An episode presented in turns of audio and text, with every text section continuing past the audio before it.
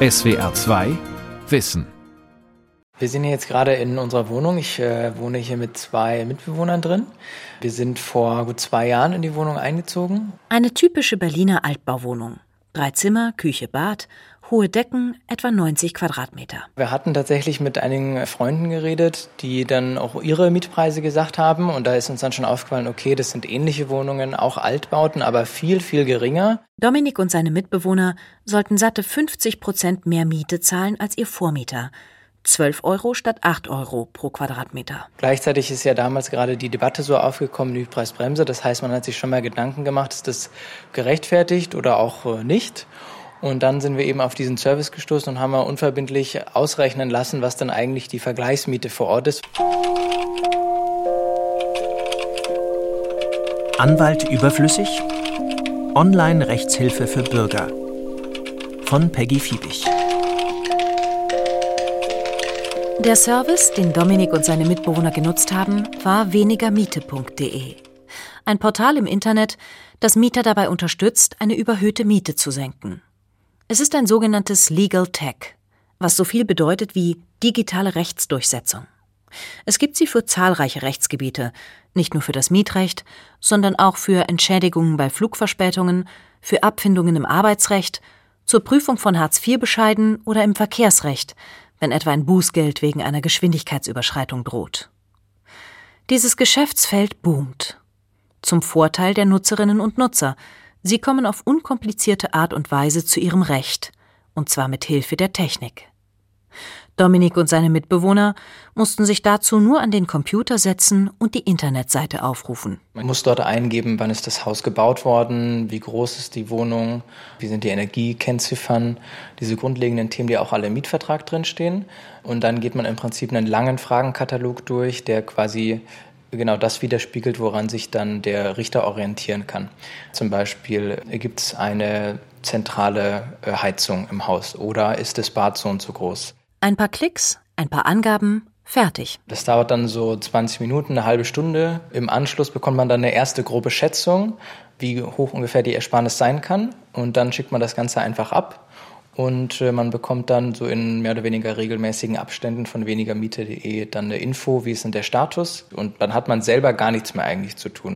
Den Rest erledigt das Unternehmen Conny, ehemals Lexfox, das hinter wenigermiete punkt de steht, erläutert Gründer Daniel Halmer. Das Ganze beruht eben auf einer proprietären Software, die wir gebaut haben, wo Algorithmen nicht nur den Anspruch prüfen, ähm, ob der Kunde auf Basis seiner Angaben möglicherweise Erfolgsaussichten hat, äh, sondern auch die ganzen Backend-Prozesse, wie wir sagen, also sprich äh, alles das, was dann passiert, wenn einmal das sogenannte Anspruchsschreiben an die Gegenseite gegangen ist, denn dann geht es ja erst los, ne? Dann kommt irgendwas zurück vom Rechtsanwalt des Vermieters, ein zehnseitiges P D F-Dokument mit rechtlichen Argumenten und so weiter. Und eine der Kernaufgaben von Legal Tech ist es eben, dieses juristische Ping-Pong so effizient wie möglich zu gestalten und möglichst wenig manuelle menschliche Arbeit einzusetzen und möglichst viel davon, was repetitiv ist und was automatisierbar ist, über Software abzubilden. Das Attraktive für die Nutzer, sie müssen nur im Erfolgsfall zahlen. In der Regel einen vorher festgelegten Anteil der erstrittenen Summe. Sieht der Kunde oder die Kundin dagegen kein Geld, geht auch das Legal Tech-Unternehmen leer aus. Faktisch besteht also kein Risiko. Einen Anwalt zu nehmen, war daher auch für Dominik und seine Freunde keine Alternative. Wenn wir direkt zum Anwalt gegangen wären, dann hätten wir wahrscheinlich kontinuierlich immer viel Geld zahlen müssen. Der Service jetzt ist folgender Deal. Wenn wir sozusagen nicht gewinnen, dann zahlen wir auch nichts. Und wenn wir gewinnen, dann zahlen wir die Mietersparnis äh, drei Monate sozusagen lang. Also die dreimalige Mietersparnis ist das Honorar. Und zwischendurch haben wir aber keine Kostenbelastung. Das heißt, es war für uns als äh, Studenten optimal. Für Dominiks W G hat sich das Verfahren gelohnt. Das Amtsgericht gab den drei Studenten recht. Der Vermieter musste die Miete senken und den zu viel gezahlten Teil zurückzahlen. Seither sparen sie jeden Monat hundertsiebzig Euro an Miete. Wir haben eine kleine Party gemacht, um das zu feiern, ja. Und seitdem freuen wir uns natürlich, dass die Miete jetzt geringer ist. Ganz unumstritten ist das Geschäftsmodell von wenigermiete punkt de allerdings nicht. So musste der Bundesgerichtshof klären, ob das Unternehmen überhaupt tun darf, was es tut. Ein Berliner Wohnungsunternehmen hatte sich gegen eine Klage von wenigermiete punkt de gewehrt. Mit dem Argument, das Legal Tech würde eine unerlaubte Rechtsdienstleistung anbieten und dürfe deshalb gar nicht klagen. Denn in Deutschland dürfen nur Anwälte rechtlich beraten. Das steht im sogenannten Rechtsdienstleistungsgesetz. Allerdings ist dort eine Ausnahme vorgesehen. Auch sogenannte Inkasso-Unternehmen dürfen, wenn sie sich Ansprüche abtreten lassen und diese dann durchsetzen, in gewissem Rahmen Rechtsdienstleistungen erbringen. Viele der Legal Tech-Unternehmen haben deshalb eine Inkasso-Erlaubnis beantragt. Der Bundesgerichtshof hat in seinem Urteil vom siebenundzwanzigsten November zweitausendneunzehn das Geschäftsmodell von wenigermiete punkt de abgesegnet. Die im Gesetz vorgesehene Inkasso-Erlaubnis reiche aus, erläuterte die Vorsitzende Richterin Karin Milger bei der Urteilsverkündung. Der wesentliche Grund liegt darin, dass die Zielsetzung, die der Gesetzgeber mit dem im Jahr zweitausendacht in Kraft getretenen Rechtsdienstleistungsgesetz verfolgt hat, es gebietet, den Inkasso-Begriff nicht zu eng auszulegen. Denn ausweislich der Gesetzesmaterialien hat der Gesetzgeber mit dem Rechtsdienstleistungsgesetz das Ziel einer grundlegenden, an den Gesichtspunkten der Deregulierung und Liberalisierung ausgerichteten Neugestaltung des Rechts der außergerichtlichen Rechtsdienstleistungen verfolgt. Daniel Halmer, der Chef von wenigermiete punkt de, war erleichtert und zufrieden mit der Karlsruher Entscheidung. Die Bedeutung gehe weit über sein eigenes Unternehmen hinaus, kommentierte er den Richterspruch. Insofern ist das heute nicht nur ein guter Tag für wenigermiete punkt de und für die Mieterinnen und Mieter in Deutschland, sondern für alle Verbraucher und ich finde eigentlich auch für einen modernen Rechtsstaat. Damit haben die Karlsruher Richter ein Geschäftsmodell gebilligt, das vielen Anwältinnen und Anwälten ein Dorn im Auge ist. Sie befürchten, dass Legal Techs ihnen die Mandanten wegnehmen. Die neuen Player dürfen etwas, was Rechtsanwälten berufsrechtlich untersagt ist, Erfolgshonorare vereinbaren. No Win, No Fee, wie es wenigermiete punkt de bietet, können Anwälte daher nicht versprechen. Und sie dürfen auch keine fremden Investoren ins Boot holen. Deshalb besorgt so manchen Rechtsvertreter, dass mit den Legal Techs eine neue Konkurrenz heranwächst, die von vornherein einen Wettbewerbsvorteil hat. Die Bundesregierung hat deshalb noch kurz vor dem Ende der Legislaturperiode einen Gesetzentwurf vorgelegt, der hier fairere Wettbewerbsbedingungen schaffen soll. Einerseits soll die Tätigkeit von Legal Tech-Unternehmen stärker reguliert werden und andererseits soll auch Rechtsanwälten in bestimmtem Umfang erlaubt werden, künftig ihre Honorare vom Erfolg abhängig zu machen. Bei der Anhörung der Sachverständigen im Rechtsausschuss des Bundestages wurde dann aber vor allem eines deutlich. Selbst innerhalb der Anwaltschaft ist man sich nicht einig, wie künftig das Nebeneinander von Anwälten und rechtsdienstleistenden Technologieunternehmen geregelt werden soll. Der Hannoveraner Rechtsanwalt Volker Römermann plädierte beispielsweise nachdrücklich für die geplante Neuregelung. Geben Sie der Anwaltschaft die Freiheit, die sie braucht, um im Markt zu bestehen. Und geben Sie den Rechtsdienstleistern die Sicherheit, die sie verdient haben. Und wenn Sie das beides machen, dann werden Sie denen dienen, wofür wir das eigentlich alles machen, nämlich die, die unseren Rechtsrat brauchen. Ganz anders sehen das die Vertreter der Anwaltsorganisationen. Der Präsident der Bundesrechtsanwaltskammer Ulrich Wessels fürchtet um die Integrität der Anwälte und Anwältinnen, wenn deren Honorare vom Erfolg abhängig gemacht werden können. Für das Funktionieren der Rechtspflege ist es wesentlich, dass das Vertrauen der Bevölkerung in die Integrität der Anwaltschaft geschützt wird. Die beabsichtigte Öffnung zerstört diese Integrität und macht den Anwalt zur Partei des Verfahrens, weil er ein eigenes wirtschaftliches Interesse am Ergebnis hat. Sollte es Anwälten künftig erlaubt werden, Erfolgshonorare zu vereinbaren, hätte das weitreichende Auswirkungen auf den Rechtsberatungsmarkt, die deutlich über das Verhältnis zwischen den Legal Tech-Unternehmen und der Anwaltschaft hinausgingen, warnt Wessels. Letztendlich durchsetzen konnte sich der Präsident der Bundesrechtsanwaltskammer damit allerdings nicht. Das neue Gesetz wurde im Juni vom Bundestag verabschiedet und wird demnächst in Kraft treten.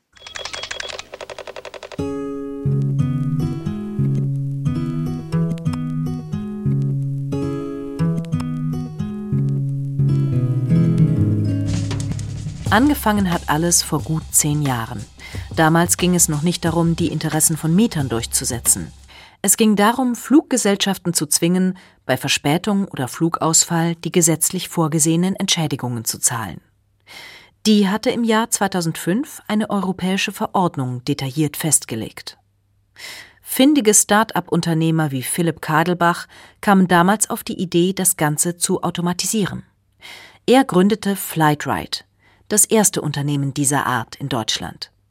Kadelbach erläutert, warum sich gerade die Fluggastrechte für Legal Techs eignen. Das ist wahrscheinlich der entscheidendste und wichtigste Faktor, dass aus der Natur dieser Verordnung, dieser Fluggastrechteverordnung heraus, man einfach eine sehr klare Algorithmus geeignete Berechenbarkeit hat. Also es gibt sozusagen Datenbanken für Flugbewegungen, die kann ich nehmen und dann tatsächlich eine Anspruchshöhe berechnen, ohne dass ich auf wahnsinnig viele andere Informationen angewiesen bin. Also einfach eine gute Datenlage, die gepaart mit einem guten Gesetz etwas ist, was computergeeignet ist. Für Nutzerinnen und Nutzer funktioniert FlightRight ähnlich wie wenigermiete punkt de, nämlich mit minimalem Aufwand.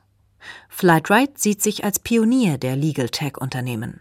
Man schreibt uns schon zu, dass wir das Thema Legal Tech bekannt gemacht haben. Man muss auch sagen, die ersten sechs Jahre gab es das eigentlich noch nicht, sondern erst nachdem wir sechs Jahre das schon erfolgreich gemacht haben, ist plötzlich so ein gewisser Hype oder Trend entstanden, dass eben andere Unternehmen wie wenigermiete punkt de, Helpcheck, Geblitzt punkt de damit angefangen haben. Und die haben sich eigentlich alle auch als Referenz sozusagen auf unseren Erfolg bezogen, dass man einfach gesehen hat, es gibt eine neue Art und die funktioniert auch, wie man Recht sozusagen durchsetzen kann und vor allem eben sehr kundenfreundlich ausgestalten kann. Das Unternehmen sitzt in Berlin-Charlottenburg, im Hinterhof, in einer früheren Fabriketage. Ein typisches Berliner Start-up. Gleich beim Eingang hängt ein altes Flugzeugmodell von der Decke. Eine kleine Sitzecke ist aus Flugzeugsitzen zusammengestellt. Man soll sofort sehen, worum es geht, sagt Philipp Kadelbach. Auf den zweiten Blick fallen die unzähligen Computer auf. Etwa zweihundert, schätzt der Unternehmer. Es stecke eben eine ganze Menge Technik unter der Motorhaube. Hier sieht man eben gerade im Hintergrund unser, unser Technikteam, wie sie sich darüber unterhalten, welche neuen ähm, Funktionen sie in unser System einbauen wollen. Das ist immer ein Kampf. Alle kämpfen darum um die Ressourcen der I T. Die ist immer sehr knapp und dann ähm, ja, wird sozusagen tagtäglich eigentlich verhandelt, welche Funktionen jetzt als erstes gemacht werden, ob die fertig sind, ob die fehlerfrei sind und irgendwann dann live geschaltet. Auch wenn Algorithmen die meiste Arbeit machen, ohne menschliches Zutun geht es auch bei FlightRight nicht. Ein internationales Team steht den Kundinnen und Kunden zur Seite. Da hinten sitzt jemand aus Frankreich, hier sitzt jemand aus England, aus Schweden. Also haben wir sozusagen Kundendienstmitarbeiter für die jeweiligen Länder, auch Länderteams, um die sozusagen in der Sprache, aber auch mit der Rechtskompetenz entsprechend spezialisiert bedienen zu können. Seine Erfolge verschweigt das Unternehmen nicht. Bisher habe man schon über dreihundert Millionen Euro Entschädigung für die Kunden durchgesetzt, heißt es auf der Internetseite. Teilweise außergerichtlich, oft mussten aber auch die Gerichte eingeschaltet werden. Beispielsweise das Amtsgericht Königs Wusterhausen, das unter dem gesteigerten Geschäftsanfall ächzt. Das Gericht liegt in Brandenburg, etwa fünfunddreißig Kilometer südöstlich von Berlin, und ist zuständig für Entschädigungsklagen bei Flügen von und nach Berlin-Schönefeld. Also wir sind hier ein Amtsgericht mit inzwischen neunzehn Richtern, insgesamt etwas mehr als hundert Mitarbeitern, laufen hier gerade durch unseren Sitzungssaaltrakt mit sechs Sitzungssälen, die auch im Grunde jeden Tag mit Verhandlungen genutzt werden. Also so ein mittleres brandenburgisches Amtsgericht. Matthias Deller war bis vor einem Jahr Direktor des Amtsgerichtes Königs Wusterhausen. Zu Beginn des Interviews für S W R zwei Wissen im Januar zweitausendzwanzig schaltet er erst einmal seinen Computer an. Auf den ersten Blick nicht unbedingt das allerneueste Modell. Der Richter erklärt anhand einer Tabelle, wie Fluggastklagen mehr und mehr das Alltagsgeschäft seines Gerichtes dominieren. Man kann sagen, unser Gericht hat so normalerweise im Zivilbereich, bevor das mit den Fluggastrechten losgegangen ist, fünf bis zehn Eingänge in Zivilsachen pro Tag. Das wäre das Übliche. Wir gewöhnen uns jetzt in den letzten Jahren daran, dass es immer große Eingangswellen gibt. Die größte Welle hatten wir im Juni zweitausendneunzehn. Da kamen an einem Tag fünfhundertsiebzig Klagen statt der fünf bis zehn. Das war so einer der Tage, wo wir dann keine Aktendeckel mehr hatten, um Akten anzulegen und wo uns im Grunde dann schon das Material zum, zum Greifen fehlt.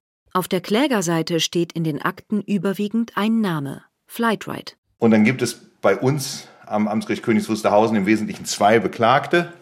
Das eine ist eine große britische Fluggesellschaft, die im Alphabet zunächst kommt und dann kann ich ein bisschen runterscrollen. Dann sehen Sie danach eine irische Fluggesellschaft, die bei uns auch eine große Rolle spielt. In den fünf Jahren vor der Pandemie hat sich die Zahl der Fluggastklagen in Königs Wusterhausen mehr als verfünffacht. Von etwa eintausend im Jahr zweitausendvierzehn auf gut fünftausend im Jahr zweitausendneunzehn. Und auch als es im vergangenen und in diesem Jahr wegen Corona kaum Flüge gab, hatte FlightRight viel zu tun. Mehr als hunderttausend Anfragen zu Rückerstattungen wegen Flugausfällen bearbeitete das Unternehmen. zwanzigtausend Mal wurden dabei bisher die Gerichte eingeschaltet. Das Problem? Obwohl die Rechtslage klar ist, spielten viele Unternehmen auf Zeit und zahlten nicht oder eben erst aufgrund eines entsprechenden Richterspruches. In den kommenden Monaten wird sich die Situation aber wieder normalisieren und die Zahl der Stornierungen wieder zurückgehen, prophezeit FlightRight auf Anfrage von S W R zwei Wissen. Für das Amtsgericht Königs Wusterhausen bedeutet das noch mehr Fälle als vor der Pandemie. Denn zwischenzeitlich ist nach langer Bauzeit der Flughafen Berlin-Brandenburg eröffnet worden. Flüge, die früher von Tegel abflogen, starten jetzt von hier. Und damit wandern die entsprechenden FlightRight-Klagen wegen Verspätungen und Verlegungen eben auch nach Königs Wusterhausen.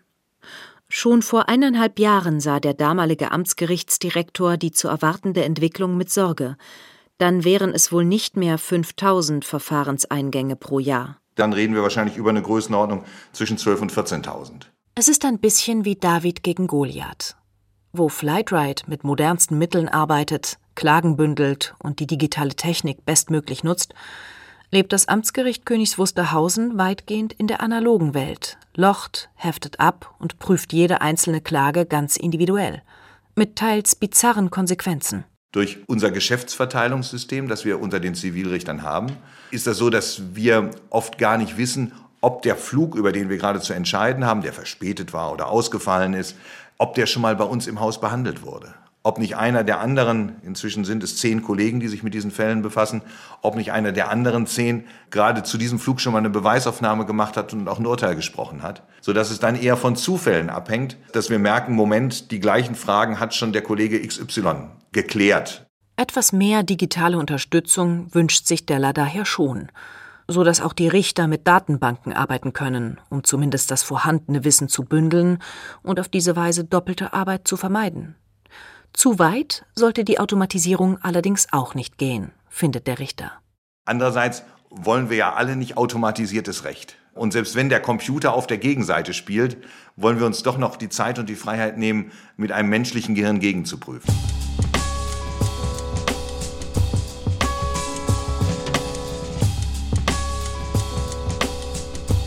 Der Legal Tech-Markt boomt. Nicht nur bei Anwendungen für Verbraucherinnen und Verbraucher. Auch die Anwälte selbst können profitieren. Denn Algorithmen können helfen, die Arbeit von Kanzleien zu effektivieren, erklärt Markus Hartung, Rechtsanwalt und Kanzleiberater. Er hat eines der Standardwerke zu Legal Techs geschrieben und beobachtet seit längerem die Entwicklung in diesem Bereich. Vor allem bei großen, wirtschaftsrechtlich ausgerichteten Kanzleien sei das Thema Legal Tech nicht mehr wegzudenken. Jede Kanzlei weiß, dass sie gucken müssen, ob sie ihre internen Arbeitsabläufe nicht effizienter und kosteneffizienter gestalten müssen. Ich kenne keine wirtschaftsberatende Kanzlei, die das nicht macht. Und zwar nicht nur in Europa, sondern gerade auch in England und in den Vereinigten Staaten. Anwendungen, die den Umgang mit Dokumenten erleichtern, sind besonders begehrt. Denn das ist in der Regel der Kern anwaltlicher Tätigkeit. Also in der wirtschaftsrechtlichen Beratung wird eigentlich überwiegend Software eingesetzt, die in der Lage ist, Dokumente zu lesen und zu verstehen. Wobei sie lesen und verstehen in Anführungsstriche setzen müssen, weil Software ja nichts versteht. Aber diese Software ist in der Lage, solche Dokumente auszuwerten und bestimmte vertragsrelevante Informationen zu exzerpieren und in ein gesondertes Dokument zu schreiben. Auf den Markt der digitalen Unterstützung für Kanzleien drängt auch das junge Unternehmen Legal O S. Die Gründer, zwei Frauen und ein Mann, haben eine Software entwickelt, die helfen soll, Verträge zu erstellen und digital zu verwalten. Charlotte Kufus, die siebenundzwanzigjährige Mitgründerin, erklärt das Programm. Ich öffne mal hier unser Programm, dann können wir das gleich anschauen, wie es funktioniert. Was ich zuerst äh, entscheiden kann, ist, welchen Vertragstypen möchte ich erstellen. Weil ich gerade von dem Arbeitsvertrag geredet habe, erstelle ich jetzt meinen Arbeitsvertrag. Das heißt, ich klicke auf den Arbeitsvertrag und vor mir entsteht dann ein geteilter Bildschirm. Auf der rechten Seite sieht man das Vertragsdokument, also eine Art Vorschau des Vertrags, den man erstellen wird. Und auf der linken Seite ähm, sieht man einen Fragebogen, der einen gezielt Sachfragen abfragt. Während Charlotte Kufus durch diesen Fragebogen klickt, kann sie dabei zusehen, wie sich auf der rechten Seite der Inhalt des künftigen Vertrages verändert, je nachdem, wie sie auf die einzelnen Fragen antwortet. Und auch die weiteren Fragen werden angepasst. Das Programm ist also weit mehr als eine bloße Datenbank für Textbausteine. Mit unserem Fragesystem ist es eben so, dass man aber nur die Fragen gefragt wird, die auch wirklich relevant sind. Man kann ähm, bis zu neunzig Prozent der Zeit einsparen bei der Vertragserstellung. Und zusätzlich ist immer sichergestellt, dass dieser Vertrag auch inhaltlich, rechtlich konform ist, weil man eben keine Sachen mehr auswählen kann, die nicht mehr zueinander gehören. Das Angebot richtet sich ausschließlich an Kanzleien. Besonderer Vorteil, es geht nicht nur darum, einen Vertrag einmalig zu erstellen. Alle Individualdaten eines Vertrages können herausgezogen und wiederum in anderen Anwendungen verwendet werden. Wenn es also zum Beispiel bei einem Zusammenschluss zweier Betriebe darauf ankommt, wie viele Arbeitnehmer befristet angestellt werden, ein Knopfdruck genügt und die gewünschten Informationen sind verfügbar. Wenn es eine Rechtsänderung gibt, zum Beispiel, dass der Mindestlohn raufgesetzt wird, können wir das betroffene Atom in unserer Datenbank ändern und wir wissen genau, welche Verträge von dieser Rechtsänderung betroffen sind und können das zurückverführen. Ob Arbeitsrecht oder komplizierte Unternehmensverträge, je nach Kundenwunsch wird die Software an die individuellen Bedürfnisse angepasst. Die Anschubfinanzierung kam durch ein Existenzgründerstipendium des Wirtschaftsministeriums. EXIST, so der Name des Programms, will Studierende, Absolventen und Wissenschaftler von Hochschulen und außeruniversitären Forschungseinrichtungen dabei unterstützen, ihre Gründungsidee zu realisieren. Ja, es hat uns sehr, sehr geholfen äh, in der ersten Phase. Weitere Investoren konnten die jungen Gründerinnen dann recht schnell gewinnen. Zunächst kam das Geld von sogenannten Angel-Investoren. Erfolgreiche Gründer, die neue Start-ups mit Geld, vor allem aber auch mit ihrer Expertise unterstützen. Und bald gesellten sich die ersten institutionellen Investoren dazu, sogenannte Venture-Capital-Gesellschaften. Das sind Unternehmen, die bereit sind, finanzielle Risiken einzugehen, wenn sie ihr Geld in junge, vielversprechende Start-ups stecken. Die Investoren kennen sich alle untereinander. Private Investoren, also Angel-Investoren, kennen die institutionellen äh, Risikokapitalgeber und umgekehrt. Und so ist es eben, wenn man den einen kennt, kennt man alle. Und viele haben dann natürlich auch Angst, das äh, neue Facebook zu verpassen. Etwa fünf Monate dauerte es bei Legal O S, bis die Finanzierung stand. Was relativ zügig ist, aber ich kann nicht sagen, dass ich nicht auch zwischenzeitlich Ja, Bauchschmerzen hatte, ob das jetzt alles klappt. Da steht man natürlich immer als Gründerin sehr unter Strom, dass man Gehälter bezahlen muss. Und wenn man weiß, dass das eben endlich ist, das Geld auf dem Konto, dann wird man schon hier und da ein bisschen nervös. Ja. Mittlerweile sind bei Legal O S mehr als fünfundzwanzig Mitarbeiterinnen und Mitarbeiter tätig, ein Drittel davon Juristen. Charlotte Kufus ist stolz, bei einer Entwicklung vorne mit dabei zu sein, die verspricht, einen ganzen Markt, den der Rechtsberatung, grundlegend zu revolutionieren. Ich glaube, für mich ist es eine ganz, ganz tolle Erfahrung, irgendwas gefunden zu haben, wo ich das Gefühl habe, ja, hier kann ich etwas gestalten und hier kann ich auch ein System verändern. Das ist, finde ich, auch so wichtig bei diesem Projekt und bei diesem Unternehmen, was wir haben, dass es eben nicht nur ein kleiner Trend ist, sondern wirklich da das Potenzial drin steckt, ein ganzes System, was sehr konservativ oder sehr anders bisher funktioniert hat, dann doch zu, zu verändern. Eines aber hat die schöne neue Technikwelt mit der bisherigen Juristenwelt gemeinsam. Die Macher sind eher Männer. Was wahrscheinlich auch damit zu tun hat, dass es sowohl im Start-up-Bereich als auch in der Kanzleiwelt grundsätzlich weniger Frauen gibt als Männer. Und ich glaube, das ist ein Phänomen und auch diese Kombination, was dann dazu führt, dass es im Legal Tech-Bereich weniger Frauen als Gründerinnen gibt. Dass die Legal Tech-Welt eher männlich geprägt ist, zeigte sich auch beim Legal Tech Hackathon in Berlin. Hier trafen sich im vergangenen Jahr zwei Tage lang Legal Tech-Begeisterte, nicht nur aus Deutschland. Anwälte und Programmierer, Softwaredesigner und digitale Unternehmer, um innerhalb kürzester Zeit Ideen für neue Anwendungen zu entwickeln.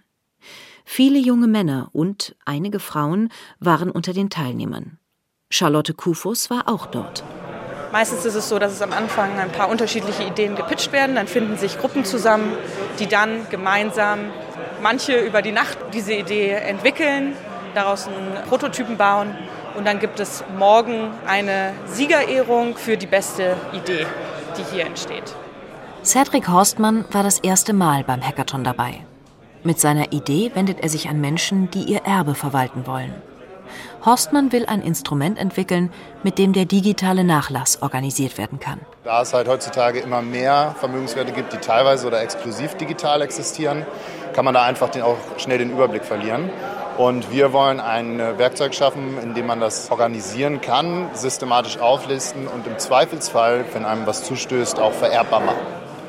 Sieger des vierten Legal Tech Hackathon in Berlin wurde er mit diesem Ansatz zwar nicht.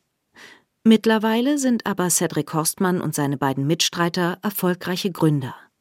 Anfang diesen Jahres ist das von ihnen gegründete Unternehmen Ninebark mit seinem Angebot der digitalen Nachlassplanung gestartet.